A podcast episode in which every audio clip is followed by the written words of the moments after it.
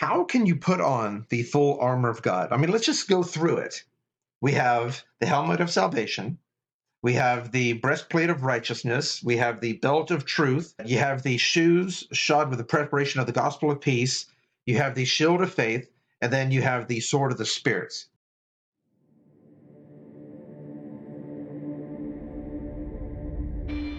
Welcome to After Hours with Dr. Sigoloff, where he can share ideas and thoughts with you. He gets to the heart of the issue so that you can find the truth. The views and opinions expressed are his and do not represent the U.S. Army, DoD, nor the U.S. government. Dr. Sigoloff was either off duty or on approved leave, and Dr. Sigoloff was not in uniform at the time of recording. Now, to Dr. Sigoloff. Hi, thanks for joining us again. I want to first start off by thanking all of the Patreon supporters. Y'all have been amazing. I truly appreciate the gift that uh, y'all are giving me to help help me bring you more material. And I, as I as I do this more and more, I'm trying to get early or get the the episodes to you early. I've already published an episode for early for the Patreon supporters. We have Shell, we have Sam and Angela Shelke, we have Linda, Perry, Ty, Katie, Kevin, Joe, Pat and Bev, PJ, Rebecca, Amanda, Jay, and Spets Nasty. Thank you so much for for being willing to give your hard-earned money to me to help me bring you a content and to help me, you know, fight this this battle against the unseen realm and support my family during this time. Today we have a very special guest. We have Chad. Now Chad is a he's a chaplain in the military. And if I'm not mistaken, he's part of the the chaplain lawsuit that was that was happening, and I don't know the details of that. Perhaps he can give us a little more insight onto where that is in the process. But Chad, great to have you here. I really appreciate that, Dr. Sigoloff. And I know you prefer Sam, it's just sometimes when you're talking to someone and they hold a certain really they just demand a certain respect. So if i call you sam or if i call you dr sigoloff know that it is with utmost respect because i really appreciate your service. I appreciate what you've done to this community how you've put out information out there that has really helped soldiers and their family members go through this hard time that we've been going through. Well thank you sir. I i don't deserve the credit god does and that's why i just like to be called sam. But I understand if if it happens here and there. All right. So I know today you wanted to talk about spiritual warfare, and I don't want to. I don't want to talk to your viewers and be like, "Well, I'm a chaplain in the army, therefore I have the cutting edge on this thing we call spiritual warfare." I am not the end all be all with spiritual warfare. I'm very young. Like I'm a young 43 year old man who loves Jesus with all of his heart, mind, and soul. And I do my best to love him, love humanity, and and be a warrior for Christ, the kind of warrior that will honor our creation, his creation that will honor our God, and will stand up for the, the specific beliefs that we hold near and dear to our hearts. Okay. So I want to ask you a question, Sam. When you talk when Yes, sir. When somebody says spiritual warfare, is there something that an image that pops into your mind that you're like, you know what, this is what spiritual warfare looks like? Or has there been a time in your life where you think that you were involved in spiritual warfare? I think if we know what spiritual warfare is, I think we can see it in every aspect of every bit of our life. just something as simple as that that idea of I'm going to say something that I or I've already said something that I didn't know that I said. Let you know, like let's say I say something more harsh than I should. Well, that's that's that unseen realm whispering in my ear, telling me just say it like this. Be be careless how you say things and don't worry about it. But what that does is that cause conflict, and it's that unseen thing around us that whispers in man's ear, woman's ear, and tells us to to not be as gentle as we could, to not be as loving as we could. You know, I mean, there's I mentioned earlier, and I won't get into all the details, but there's certainly been a time in my life where I walked into a room and I felt a dark presence around me, and it was it was a terrifying event. And it's like I can't describe it. I don't know how to describe it. If any of the listeners have have been there, then you know precisely what I'm talking about. And I'm not someone who's you know who's feeling and, and doing all that kind of stuff often.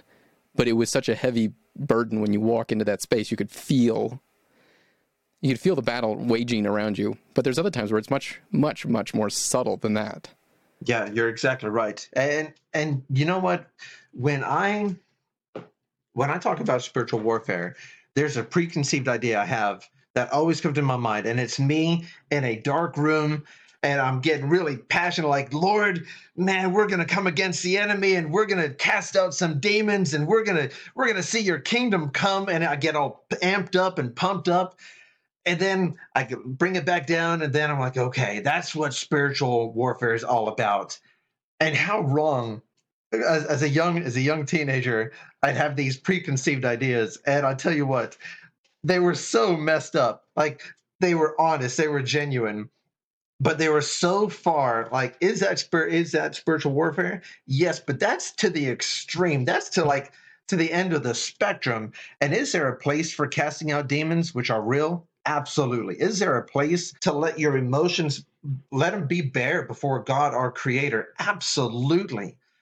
But that's not the extreme. That's not the case of spiritual warfare. And you know what? You said something that the unseen realm, that little whisper, I would call that whisper the Holy Spirit. Just for your your I don't know where this conversation is going to go, so let's just get this out of the out of the way. That these opinions and views are mine and mine alone, and and they probably do not represent any of what the DoD stands for. So if we go into like the spiritual warfare we've been dealing with with the whole COVID vaccines and and, and all of that, know that these are my opinions and my opinions alone. So that that's that's squared away and fair enough. So this thing called spiritual warfare, you said it was subtle. And I cannot agree more with you on that point. It is so subtle that people don't even understand that they conduct spiritual warfare every single day. And I would say every hour of their life. And if you have children, every minute of your life. And if you have grandchildren, I'm telling you, like there there are levels of spiritual warfare that everybody has the ability to fight or retreat from. So now that we've established, well, we haven't really established anything about what spiritual warfare is, because right now we're just talking about prayer and doing getting passionate before the Lord in a dark room. Got it. So I want to break it down as simple as possible. So when I ask you the question, what the uniform of the day is, what would your answer be? Well, it's the full armor of God. Amen. So to our to the listeners out there, how can you put on the full armor of God? I mean, let's just go through it. We have the helmet of salvation, we have the breastplate of righteousness, we have the belt of truth. We can talk a lot about that because apparently a lot of government agencies needs to put on the belt of truth. You have the shoes shod with the preparation of the gospel of peace. You have the shield of faith, and then you have the sword of the spirits. Am I missing any? No, I think that's good. I love how they describe each thing and what they compare it to, and I love those com- comparisons. Yes, absolutely. So, how can your viewers put on the helmet of salvation? Like if, if the duty uniform of the day is the full armor of God, then how every morning when I wake up, how do I put on the helmet of salvation? Like how would you put on the helmet of salvation? I think we first have to figure out what salvation is. And I, I believe it's that relationship with Jesus that allows us to have that relationship with God. That is not just fire insurance, but it's it's a better life right now. It's forgiveness right now. It's community with God and with our neighbor. Amen. It's God's will in heaven on earth through us. It's us being an ambassador. And I agree that if you confess with your mouth and believe in your heart that Jesus Christ was raised from the dead, you will be saved. That's what I believe. So when I wake up in the morning, I really don't doubt my salvation anymore. Like when I was a new Christian, I might have doubted it, but I was so young when I became when I gave my heart to to Jesus. I was so young that I don't ever doubt. I don't ever remember a time that I doubted my Christianity. That I don't ever doubt that I am saved from eternal separation from God. And and it is more than just fire insurance, like you just said, and I'm very grateful for that. But it's a right relationship with the King of Kings and the Lord of Lords. It's a right relationship that brings absolute joy and peace. And it may not save you from hard times, but when the hard times get there, because everyone everyone goes through hard times. But when you do go through hard times, it's that joy, like wow, I'm not happy about what I'm going through. Like I'm not happy. I went through the past two, three years of what we've been through. I'm not happy with that at all. However, the joy has been consistent. The peace has been consistent. And that's what our Lord says. That's what our, our Lord brings to our lives, to our arena, as you will. Because as, as we battle in our various arenas, like we we battle different enemies. Like who knows what enemy is going to be entering my arena this week? I don't know. Next year, I don't know. But I do know this that through Christ Jesus our Lord, we are more than overcomers. We are more than conquerors. And that that brings so much help. So the helmet of salvation, if you are struggling out there with your salvation, you need to get into the word of God and be reminded that you know it's not of your works. Your works did nothing my works did nothing. They are absolute garbage. Like even on the greatest day when I can do when I can go through 24 hour period and not sin at all, and I'm like, wow, I did so great. That is so filthy because something was tainted. Maybe with selfishness, maybe with a inflection of my voice that hurt someone's feelings or was a little bit too harsh on my children. The armor of God, the helmet of salvation. I think one thing that's important with the helmet of salvation too is let's say you were one of those people that were tricked and you did get the shot. There's forgiveness, there is salvation, and it's at the, the foot of the cross. And you can be forgiven. You may still have natural consequences, but you can have that relationship with Christ restored. And I think that's really important to focus on. You know what? Forgiveness is beautiful and we need it all the time. And the closer you the closer you get with God, you realize the more forgiveness you need. It's kind of like that whole uh, that what is that one saying people have? The more you know, the more you realize you don't know. The closer you are to God, the more forgiveness you need. Because you there was a time where I could raise my voice to my children and be like, yeah, I'm totally fine with that. They're boys. They need to know that I'm very disappointed with them. And if I raise my voice to them because they're doing something wrong and they need, but that's not me anymore. and I can just calm down a little bit. And then after I do, because I still, every once in a while, they'll do something. And I'm like, they're teenagers and the testosterone levels are just going crazy. And yet I raise my voice. And after it, I'm like, boys, I'm sorry I raised my voice. And I'm like, Lord, help me, help me not to do that. Help me just communicate with them. And, and there is salvation, and there is forgiveness, and there is redemption. And it's all because of the blood of Jesus Christ that was spit on, spilt on Calvary. Calvary. So the breastplate of righteousness, not too many people know about this whole breastplate of righteousness. And I can tell you what, I'm I'm still working through it because I do my best in the flesh to have my own righteousness. Still, to this day, I'm like, Lord, nothing, I, I am not righteous. There's no one righteous, no, not one. And that breastplate of righteousness that the self wants to build, wants to say, Nope, I got this. I'm going to do good today.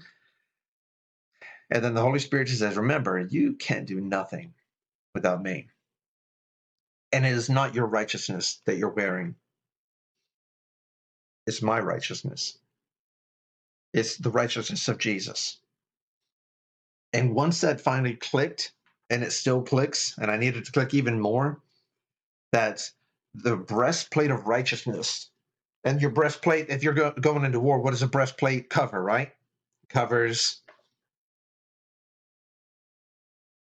yeah, I mean, it covers every like your lungs. I mean, it covers everything, everything vital.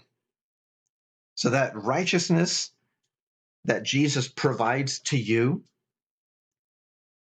it is vital to your survival. You can protect your head all day long, and and you need to with the helmet of salvation. But if you don't have that breastplate of righteousness, if you don't find your identity in Jesus Christ, if you find your identity in your rank or your job or your title or your whatever, then you are not going to be an effective warrior because your your breastplate of righteousness is weak.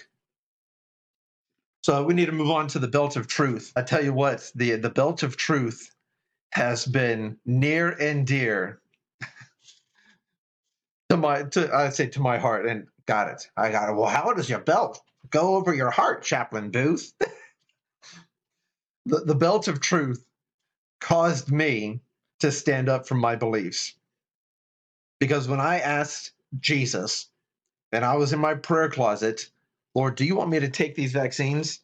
And the answer was a resounding no. Like it was the truth. That's what Jesus told. That's what he said. That's the truth. So I'm going to stand up for the truth. And I, I look around and I see all these whistleblowers standing up for the truth. Like, whoa. And I see other people trying to take the truth and twist the words. And you can see that they're twisting words, making words that should or could to will. That, that that's a little bit different. So standing up with the belt of truth good grief, I, re- I really wish that the CDC would have the, more belt of the belt of truth. Quite honestly, I really wish that the military would use their belt of truth more. What I think is interesting about this too, and I, this kind of just popped in my head, is I'm sure many of the listeners have gone to the gym before and put a weightlifting belt around them and gone to lift up weight. And I, and if you just follow me, I think I can make these connect here.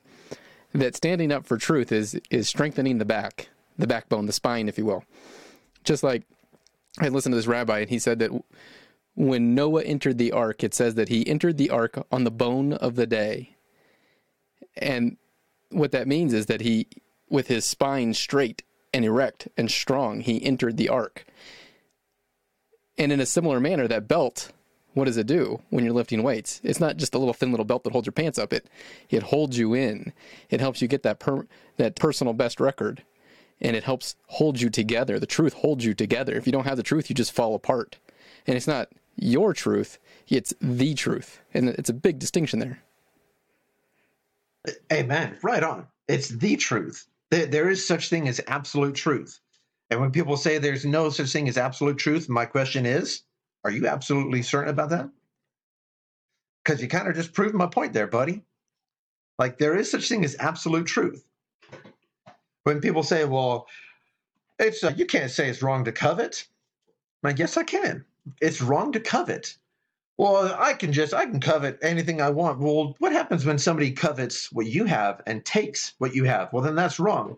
Well, then you just admitted that you believe in absolute truth. Well, it's not absolute because it it I, I can do what I as I please with other people. It's them they can't violate my my conscience or rule of law or anything like that. Like, come on now there is such thing as absolute truth. And the belt of truth, you're absolutely right. It keeps in our loins. I was trying to get too graphic, but you're right. It keeps in it, it, it keeps your gut solid.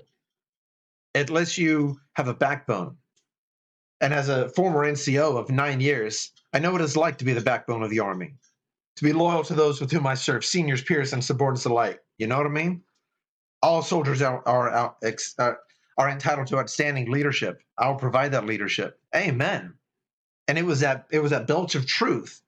It was that taking my oaths seriously that helped me stand up to put on the belt of truth, to put on the full armor of God, and to exercise what I know God told me to do. Yeah. Now you know what? Something that is very, very hard is the next armor of God the shoes shod with the preparation of the gospel of peace.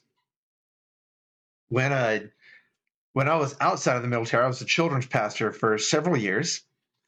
And wait a second, you were a drill sergeant. To, yeah, go ahead. You were a drill sergeant oh. and a children's pastor. No, no, no, no, no. I, I was just a sergeant. Okay, yeah, I okay, wasn't sorry. a drill sergeant. Sorry, oh no. I don't want down that trail ever. I've had friends go down that trail, but that would be very fun. If I was a drill sergeant, I would have I would definitely have fun with it. But yeah, when I was outside, I was a children's pastor, and one Sunday I was like, okay, we're going to teach the children how to share their faith because that's really important for us to do. Whether you're an extrovert or an introvert, it's it's unique how you share your faith. And and I'm not calling for like my wife who's a complete introvert, has introvert tendencies. She she has a very hard time getting out there, standing in front of people, saying, "Hey, let me tell you about the good news today." No, that's not her style. That's my style. But it's important for her to spread the gospel within her arena, within her sphere of influence. So when you prepare your feet, I think when you go for a run, like you're going places, you're moving, you're taking a step outside of what you're comfortable in, and you're taking that step into something that could you could be rejected. You could be like pushed aside. I don't want to hear about that Jesus stuff and then they have every right to do that. But it's our responsibilities as Christians, if we're putting on the full armor of God, then we have to put on the preparation of the gospel of peace. And how can people do that if they don't know their own salvation? How can people do that if they don't understand what their righteousness comes from, or their belt of truth, or we'll get to the shield of faith and sword of the Spirit? How can they put on the shoes of peace to spread the gospel if they don't have an understanding of how Jesus, how God, like provided this to them. How can they share the good news if they don't understand it? So it's important. So I'll get back to my little story about the children's church. Told them, hey, listen, you believe, you confess with your mouth, and you believe in your heart that Jesus Christ is Lord. Nancy, you got to tell people about Jesus. So uh, but this specific lesson was really, hey, you got to tell people about Jesus. So the the the music pastor's son, they went out to a Mexican restaurant after church, and he's like, to the I was not there. He told me the following Sunday. He said, we went to a Mexican restaurant, and the the waiter came up, and I said, "Do you know Jesus?" And he said, "No." And I said, "Okay." And it broke my heart because he had no idea what to say after that. But I was so proud of him for saying, Do you know Jesus? I was like, okay, today's sermon is Nick's. We're going to talk about what, how, how, what, what do we talk about? What do we talk about with our situation? How did Jesus rescue you from your sins? How did Jesus bring peace to your life? So we spoke about that. And then guess what? the, the very next week he came back. I told that waiter about Jesus. Did he accept? I don't think he did accept. I'm not too sure. I forget that part. But I, I don't know whether he accepted or not. But I know this that young man knows how to how to spread the gospel of Jesus Christ. And, how many of us don't know how to do that? Like, as a children's pastor, you would think you need to tell people about Jesus. Okay, let's teach them how right then and there. And I didn't even think to do that. So I'm wondering if the, if the listeners do they even know how to talk about what Jesus did for them? Like, when, has there been a has there been a time in your life where you're like, listen, I need to tell people about Jesus? How did that make you feel? Well, and and some listeners may not be that that verbose, and that, that's okay. There's different ways to spread the good news. The the way I tried to to live is a little more subtle, but always being that person that that has something different. Am I always reaching that goal? No, I'm not always reaching that goal. But I try to be the person that looks different than the rest of the world, to set myself apart from the rest of the world, just as God had the Jews set apart. That's why they had the kosher laws. So they would be different. So they would know they're different. So that people go, I wonder what they got. I I want that. And and then when the opportunity arises, my feet are are shod with with the peace. And so I'm able to move quickly, agilely. I'm able to if I come across something that I'm not expecting, I God gives me the peace and allows me to keep moving. Mm-hmm. You're exactly right. So having an understanding of hey, when people ask me, hey, what's different about you? How could you go through the past couple years thinking you're going to get kicked out of the army, thinking that you're going to get punished, thinking that you're going to get a GOMOR, thinking that whatever whatever your your the listeners are going through. You put in your trial, you put in your heartache. So, how can you take that and say, well, this is how God brought me peace? This is how I got through it. Being prepared for that close friend who already knows you, for like the, the introverts, to, hey, I'm not going to go out to strangers, but when my introvert friends come to me, I can let them know, hey, this is what God has done for us. Like quite literally. When we had to move out of the house, God literally provided a place for me to stay for a month. God opened up my parents' house for my family to go move in with them. And then God supplied this house that we're in right now so we can be a family. God did that. And when I share that, and this is why service to God, service to Jesus is so important because he is going to be there for you. During that hard time where we were separated and she was in the Carolinas and I was here, like it was hard. But I tell you what, the peace of God passes all understanding. That that kind of reminds me of this story that I heard some pastor say not too long ago actually and it was this lady who was a bible believer and she you know she was poor she didn't have much money and she'd open her you know she'd pray by her window every night and she'd pray god please give me the money to buy food or please give me food and every day she'd be praying this and i'm sure many of the listeners have heard this before i'm sure this is an old story and she's praying and praying and then one day all this food is just at her front door and as she's getting it and pulling it in and she's just thanking god the neighbor comes by and says i heard you praying and i knew god wouldn't provide for you so, because he's an atheist, he's self professed atheist. And he said, God wouldn't do this. So I went to the store and I did it. And she's like, Yeah, God worked right through you. Boom.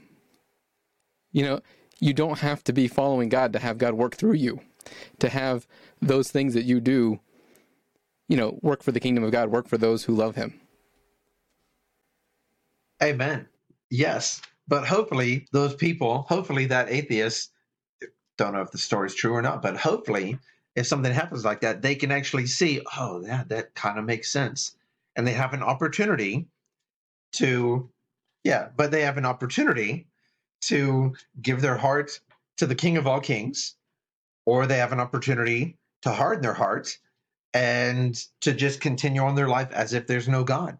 Like that's their right. They get to do that. You know the, the shield of faith. Do you know anything about like the the uh, when the shield of faith faith was talked about in Scripture? There's an image of a gigantic shield, not like this little pansy shield that just covers a little bit of. We're talking about a six foot shield covered with wet leather to extinguish the fiery darts of the enemy. And it's it's heavy. Like this shield of faith is not light at all. It's very heavy. And you got to clunk, clunk it into the ground, and you keep moving. And as you keep moving forward, you got to pick that up and keep moving forward. And and all the time, it is faith that is what shielding you from the fiery darts of the enemy.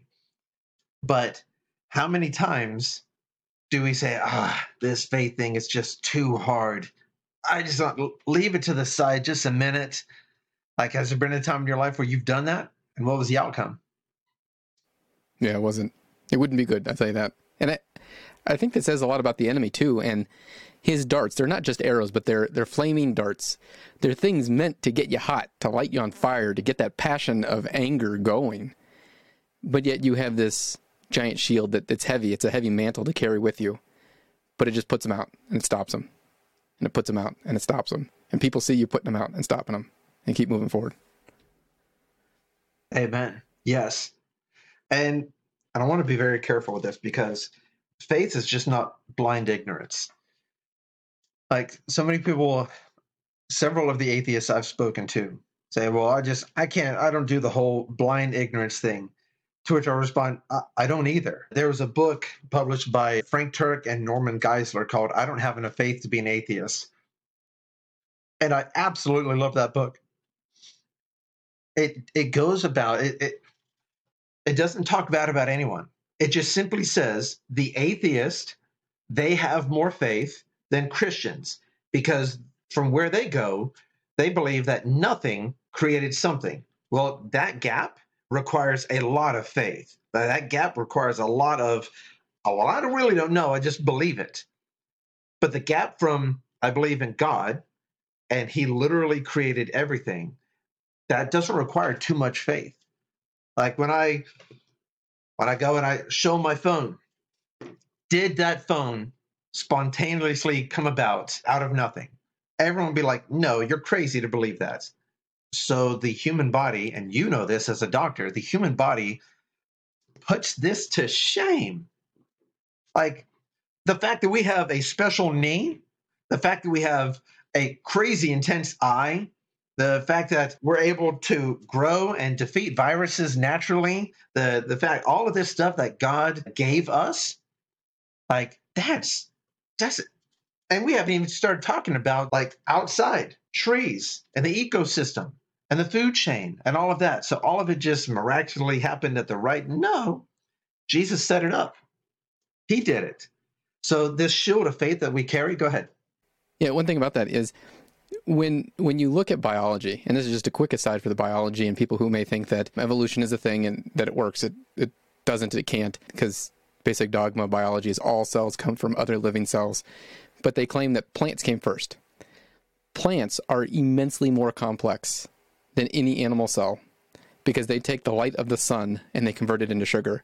And there's nothing else on the face of the earth that can do that. And if you didn't have plants come first, you would not be able to have any life. Because all animals that eat other animals, eventually that goes back to a chain that starts with an animal eating a plant. Yeah. And and God did this. So when we talk about putting on the full armor of God and using the shield of faith, know that you have all the evidence, all the evidence on your side. The fact that there is a creation points to there is a creator. And if you're if you subscribe to the whole cause and effect, I got it. I, I completely understand cause and effect. What was the cause? But even at the end of the day, there has to be an uncaused cause that is not bound to the rules of cause and effect. There has to be something outside of space, time, everything who can say, you know what, we're going to start the first domino. That was the first uncaused cause. And logically speaking, that that's sound. So when we put on the shield of faith, when we carry the shield of faith, know that it is a heavy burden. But Jesus is right there. He's the one that if you believe in him, his burden is light. His burden is easy. He will help you bear that load. He will help you move that shield so you can extinguish how the enemy is coming after you today. And before we get to this, the, the, the sword of the spirit, talking about warfare, it doesn't happen. It, it happens many places, but I want the listener to understand it happens everywhere. It happens when you wake up and you decide, I'm going to be on time for work today. It happens when you're on the highway and you're driving down the road and somebody cuts you off and you have an opportunity to get a little bit angry, to get a little bit, oh, I'm going to road rage.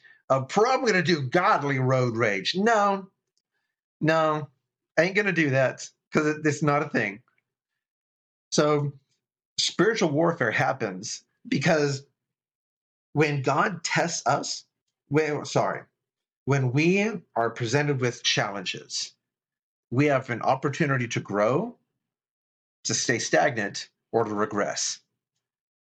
And, and every time we choose to grow, every time we choose to say, I'm going to act like Jesus today, then that opens up our arena where we fight.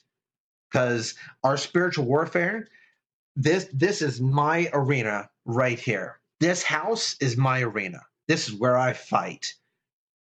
When when I'm in the when I'm at work, my arena where I fight is my battalion. I don't fight in, in the at the division level. I don't I don't fight at the commanding general level or or the the the various level, the DoD level. I don't fight at those levels.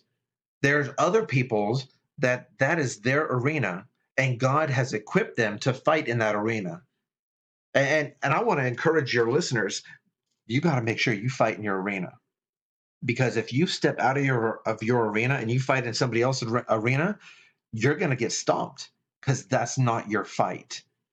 You you need to be very astute. You need to be very sensitive. Lord, where do you want me to fight? Where do you want me to put your influence into? Where do you want, how can I further your kingdom? How can I represent you well? Where do you want me to, to do this spiritual warfare thing? And let him speak to you. And be very careful because you don't want to step out of your arena. Does that make sense? I think one thing that kind of goes along with that, kind of echoing that same idea, is you know everyone wants to, well, maybe not everyone, but a few people I know, you know, including myself. I want to I want to be brave and pray, Lord, send me. You know, I, I want to be that person, but be ready for that that challenge that comes with the boldness that says, Lord, send me. Have your feet ready to move, your hands ready to work.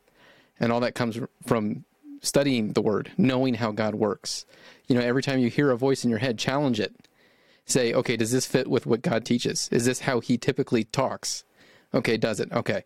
Now, is it something that would be good in this situation for me to do? Okay. And let's say it doesn't fit one of those, then it's probably not God that you're hearing that voice from, whether it be an actual voice, because some people do hear a booming voice or a whisper, an actual whisper, and some people just have something that they know just deep down inside them that this is God telling them to do this.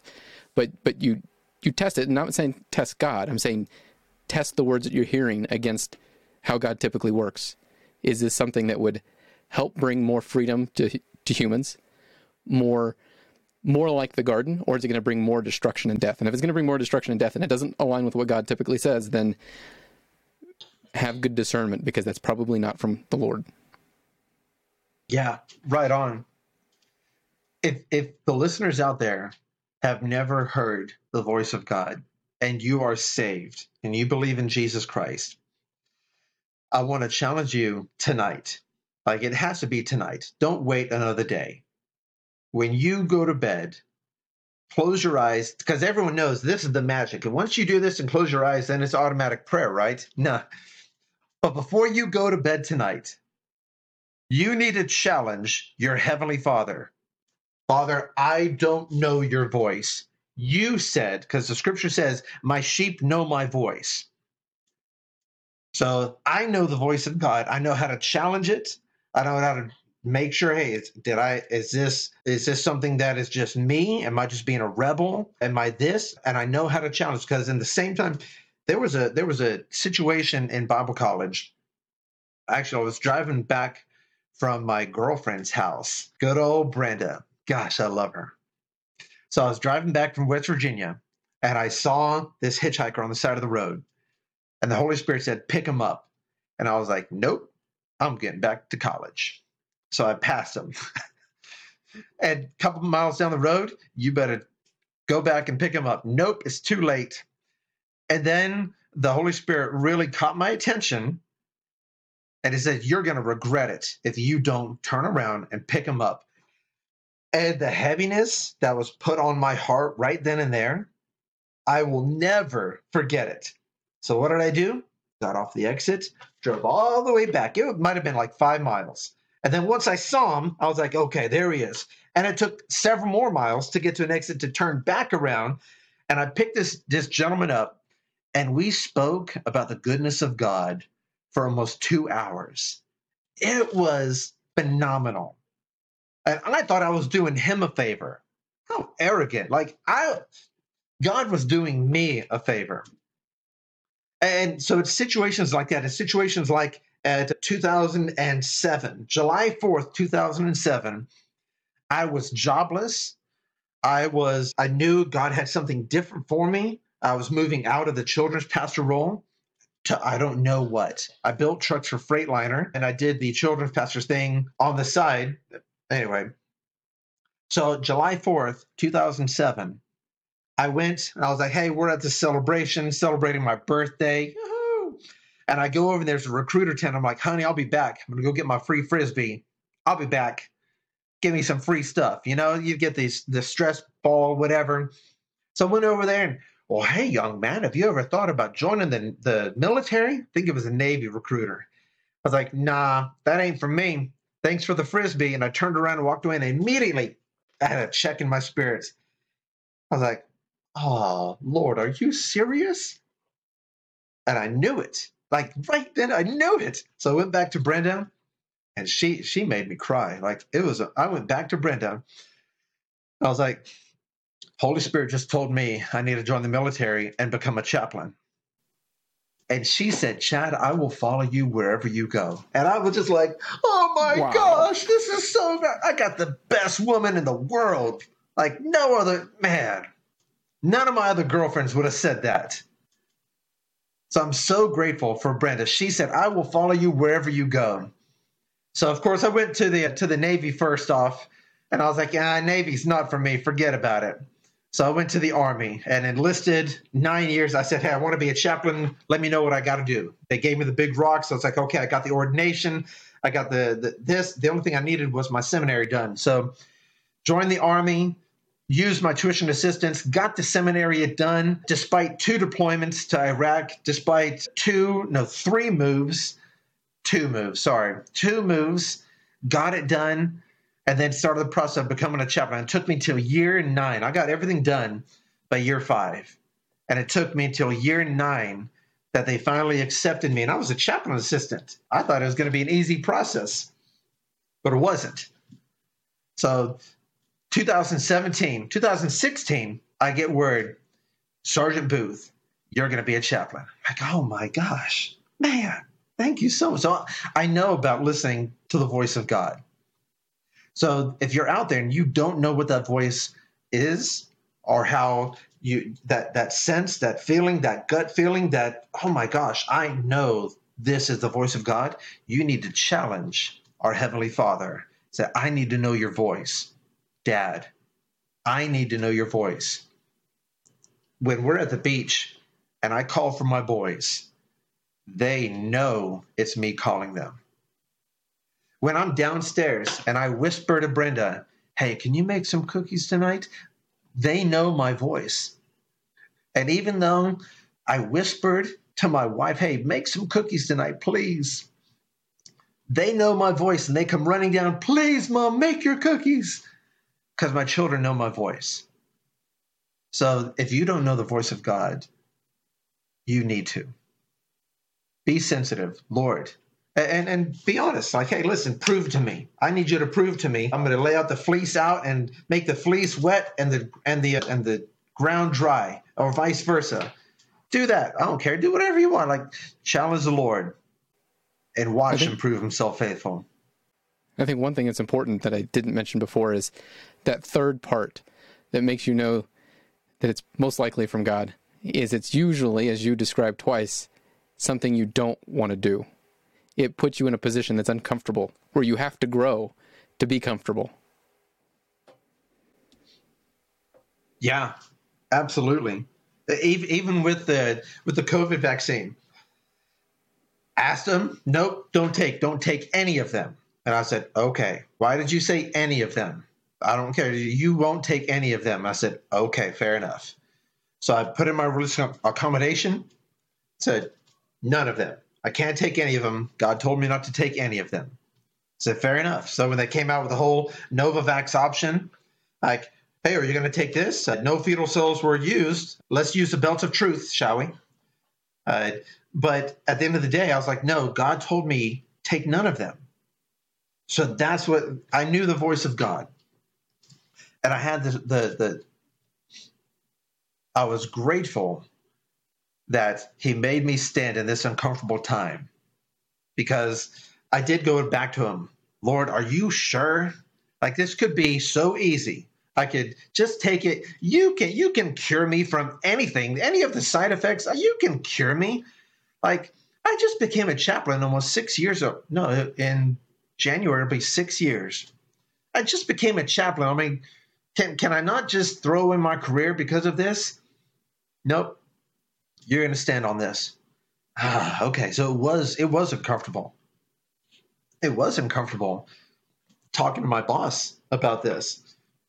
Because when people start saying God told me, they get this glaze over their eye and they're like, "What do you mean God told you?" Well, I have this thing called a relationship with Jesus.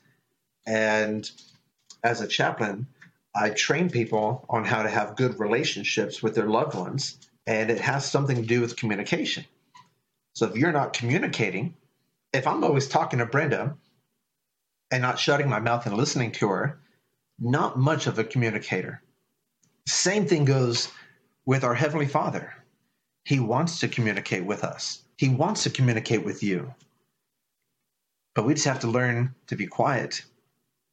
Because when we get quiet and when we start not fidgeting, our minds start to wander. Oh, the bills are coming up. Oh, we have this coming up. And you start to worry. No, quieten, make your mind quiet. And then listen to God. And when you're, because your mind will wander, your mind will start thinking about whatever it thinks about. And you're going to have to take your thoughts captive and say, no, I'm going to wait. And I'm not going to about I'm not going to think about these things. I'm simply going to listen to my heavenly Father. What about the listener that may have stumbled, may have fallen, may have not listened to that voice? Yeah. There's oh if you see my hands right here, got a nice little callus right there. It's because I do the rower a lot. And the more I use the rower, the more callus I have on my hands. You can see them right there.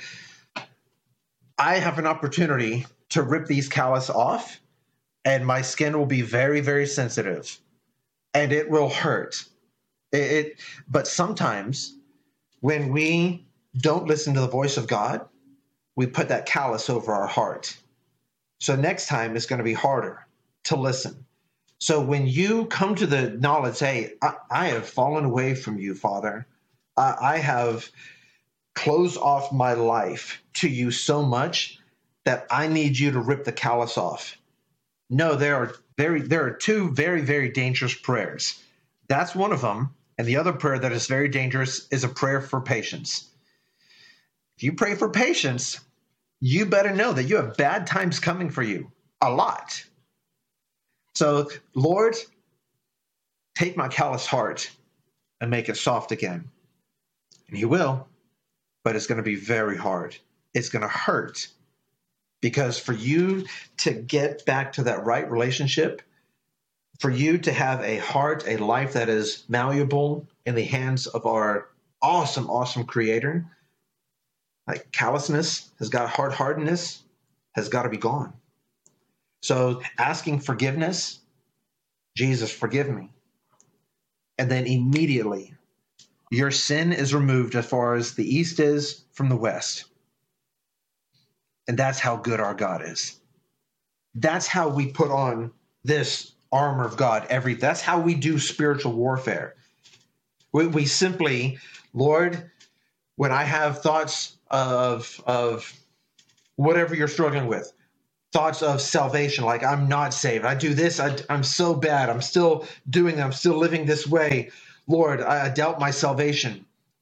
Then, Lord, help me to know that your salvation is not lived like when I when I sin, I do believe that people can lose their salvation. People can choose to love Jesus. People can choose to push him out of their life. That's that's my belief.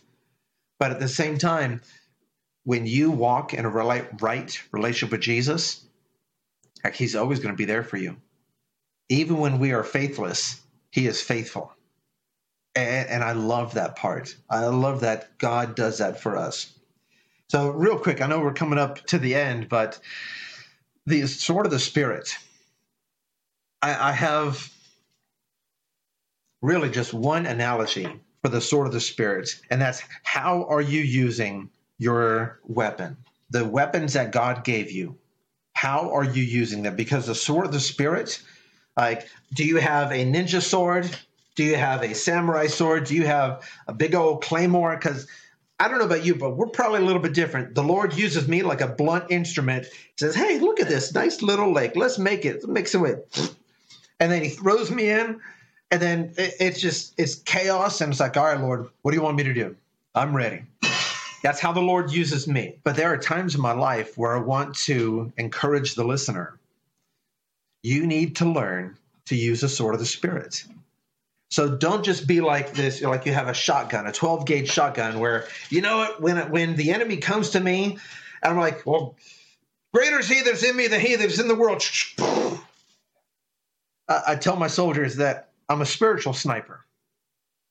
So when I have certain things come to me, like you're a failure as a father, how am I going to combat that with a specific verse? When I have filthy thoughts come into my mind, how am I going to use the word of God? Oh, that's right. I'm to think on things that are righteous, noble, things that are praiseworthy, things that are pure. Like that's the type of you need to know the word of God so you can use your sword of the spirit appropriately. So when Satan comes to you, when demons come to you and, and temptation, when when you fall into temptation, you can use your sword of the spirit appropriately in your arena. Does that make sense? Precisely. And I think an important thing everyone must remember too is who was it the centurion that said I can't remember. Is it someone who came up to Jesus and said, Give me faith in my unbelief. You can pray for faith. If you're having a tough time with faith, pray for faith. Absolutely. It's just like wisdom. Like, Lord, give us wisdom, give us clarity of thought. That's my nightly prayer, which brings me to my final point. There are timed battles out there. And really, two things. You need to have an established quiet time before the Lord. And if it's different each week, okay, got it. I know some schedules are chaotic. You need to have a, a an established time to where you tell your loved ones, hey, I'm getting alone with God. And I'm going to spend 5, 10, 20, 30, however long, I'm going to spend some time with our Heavenly Father. You need that. And then that will prepare you for specific, and I would call them timed battles. I would call Halloween would be a timed battle. There was a time where we don't celebrate Halloween anymore, like at all. Like it's it's evil. Why would I celebrate that? Why would I dress my kids up as a demon or a ghost? Like no, that that that doesn't res- resonate with me, you know. So Halloween, we literally, my whole family, and, and I got two boys, a 16 year old and a 13 year old we worship the Lord in in our living room. We worship the Lord, and we made not, not prayers but declarations that the enemy will not influence this house that the enemy will protect our street that the that the enemy sorry that our heavenly father will protect our street and that the enemy will not come on the street whatsoever and we stood and we there was no ambulances that night. All was peaceful. I'm about to say that all was calm, all was peaceful, all was calm. No, I'm not, ain't going to sing the song. You don't want to hear that. But we did that. Those were timed battles. So take the opportunity, take what God has given you, and and and fight, and do your due diligence. Stand up for your beliefs, stand up for what is right, stand against evil, stand against all the corruption, stand against it. Yeah, growing up, I went to this private school, Lutheran private school, and we always have Reformation Day celebrations on October 31st. Fair enough. Yes, right on. Oh my goodness. I know spiritual warfare to your listener it might seem way too out there. Well, you know what, Chad? I'm going to leave that spiritual warfare stuff to the pastors. I'm going to leave it to, you know, the, the clergymen out there. I'm going to leave it to the you chaplains because you're the professionals, right? Are you kidding me? Do you think so little of yourself where the Word of God says that you are a royal priesthood, a holy nation, a people belonging to God, to declare his praises, who called you out of darkness to declare his marvelous light. Like you are that royal priesthood. And if you're out there thinking, hey, I'm going to be good to go because I go to church on Sunday and I'm going to listen to the pastor and he's going to feed me and then I'm going to get home and, and live six days. And I may probably forget what he what he or she taught on anyway. Like if you're that way, then you're probably not a strong Christian. I mean, you know about if you eat strong food, go ahead, finish that phrase. If you eat strong food, what happens? You get strong. You eat weak food, you get weak. You, you get strong. It, I love that. I, and I love your, I love it, man. I love it, man. You eat strong food, you get strong. But if you're eating strong, even if your pastor is phenomenal and he's giving you the meat of the word and you're like, mm, yeah, this is great. If you're, if you're fasting for the next six days, I would hate to see your spiritual body. Try that with your physical body and see how great you look. Like just just eat one meal, just one meal. And then don't eat anything for the rest of the week and see how long you can last. Like nobody wants that, you know? So don't don't give in to the temptation that, well, you know what, I go to church and I give my tithe and I give and I'm I'm generous and I'm a good person. And you need to dig into the word of God. You need to pray. You need to train your children because if you let all if you let your children just be trained by a children's pastor, it won't be good enough at all. Like my children, oh my gosh, they are warriors. Like they ain't no soy boys. I can tell you that right now. The testosterone levels are crazy up in this house, like crazy. And, and my wife, God bless her, she's like, I'm, I'm done. This testosterone is a little bit too much today. I'm done. I'm stepping away. I, I got it, honey.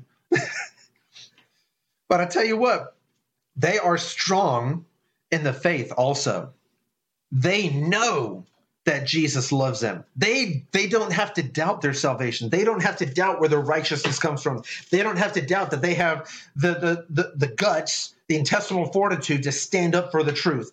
They are ready to tell the gospel to their friends. They are ready to move with a shield of faith and say, "You know what? Yeah, you can attack me, but guess what? It's going to be quenched because you will not defeat me because I'm more than an overcomer. And wait, because I got the sword of the spirit right here. So as soon as I, as soon as your flaming arrows get quenched, guess what? Sword of spirit, I'm going on assault, and you're done. And at the name of Jesus, Satan will flee. You're done.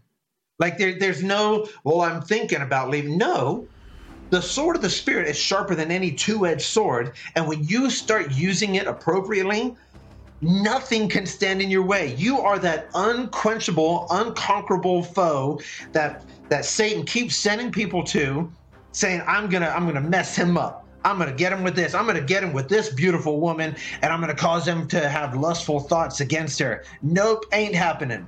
Boom, shield of faith, sword of the spirit. That's how it's supposed to roll. And and when you instill that, when you train your children when they grow old, they won't have to deal with so many people what they deal with today.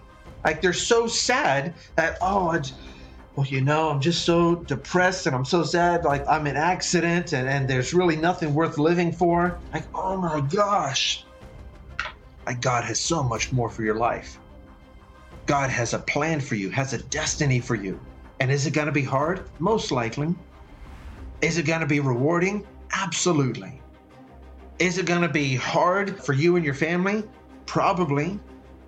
Is your family going to be stronger and more unified together?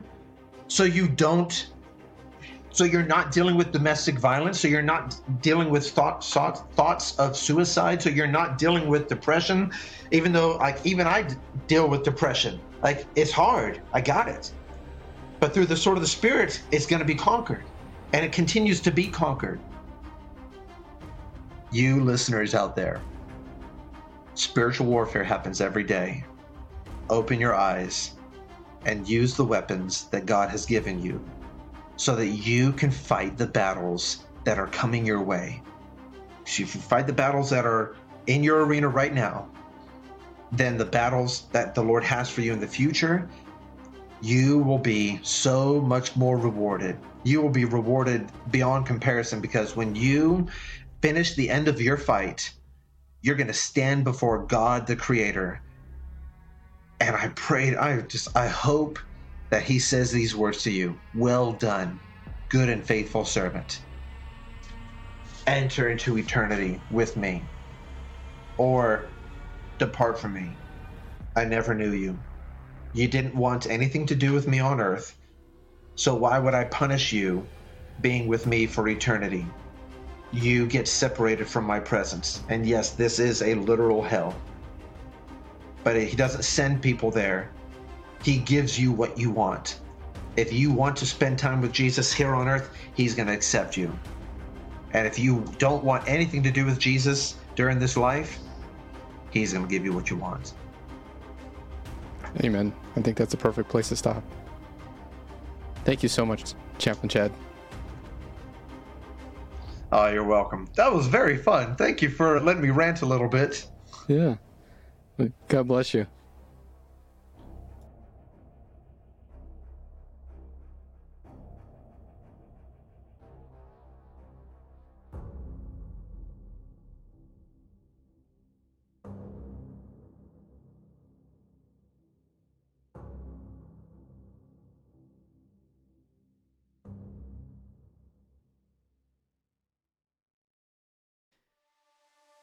I recently got a new affiliate. It's Harvest Right Freeze Dryer. I've been using them since 2016. It's a great way to preserve food for long periods of time, up to 25 years if stored properly. Please take a look at it, use the link below. Thank you.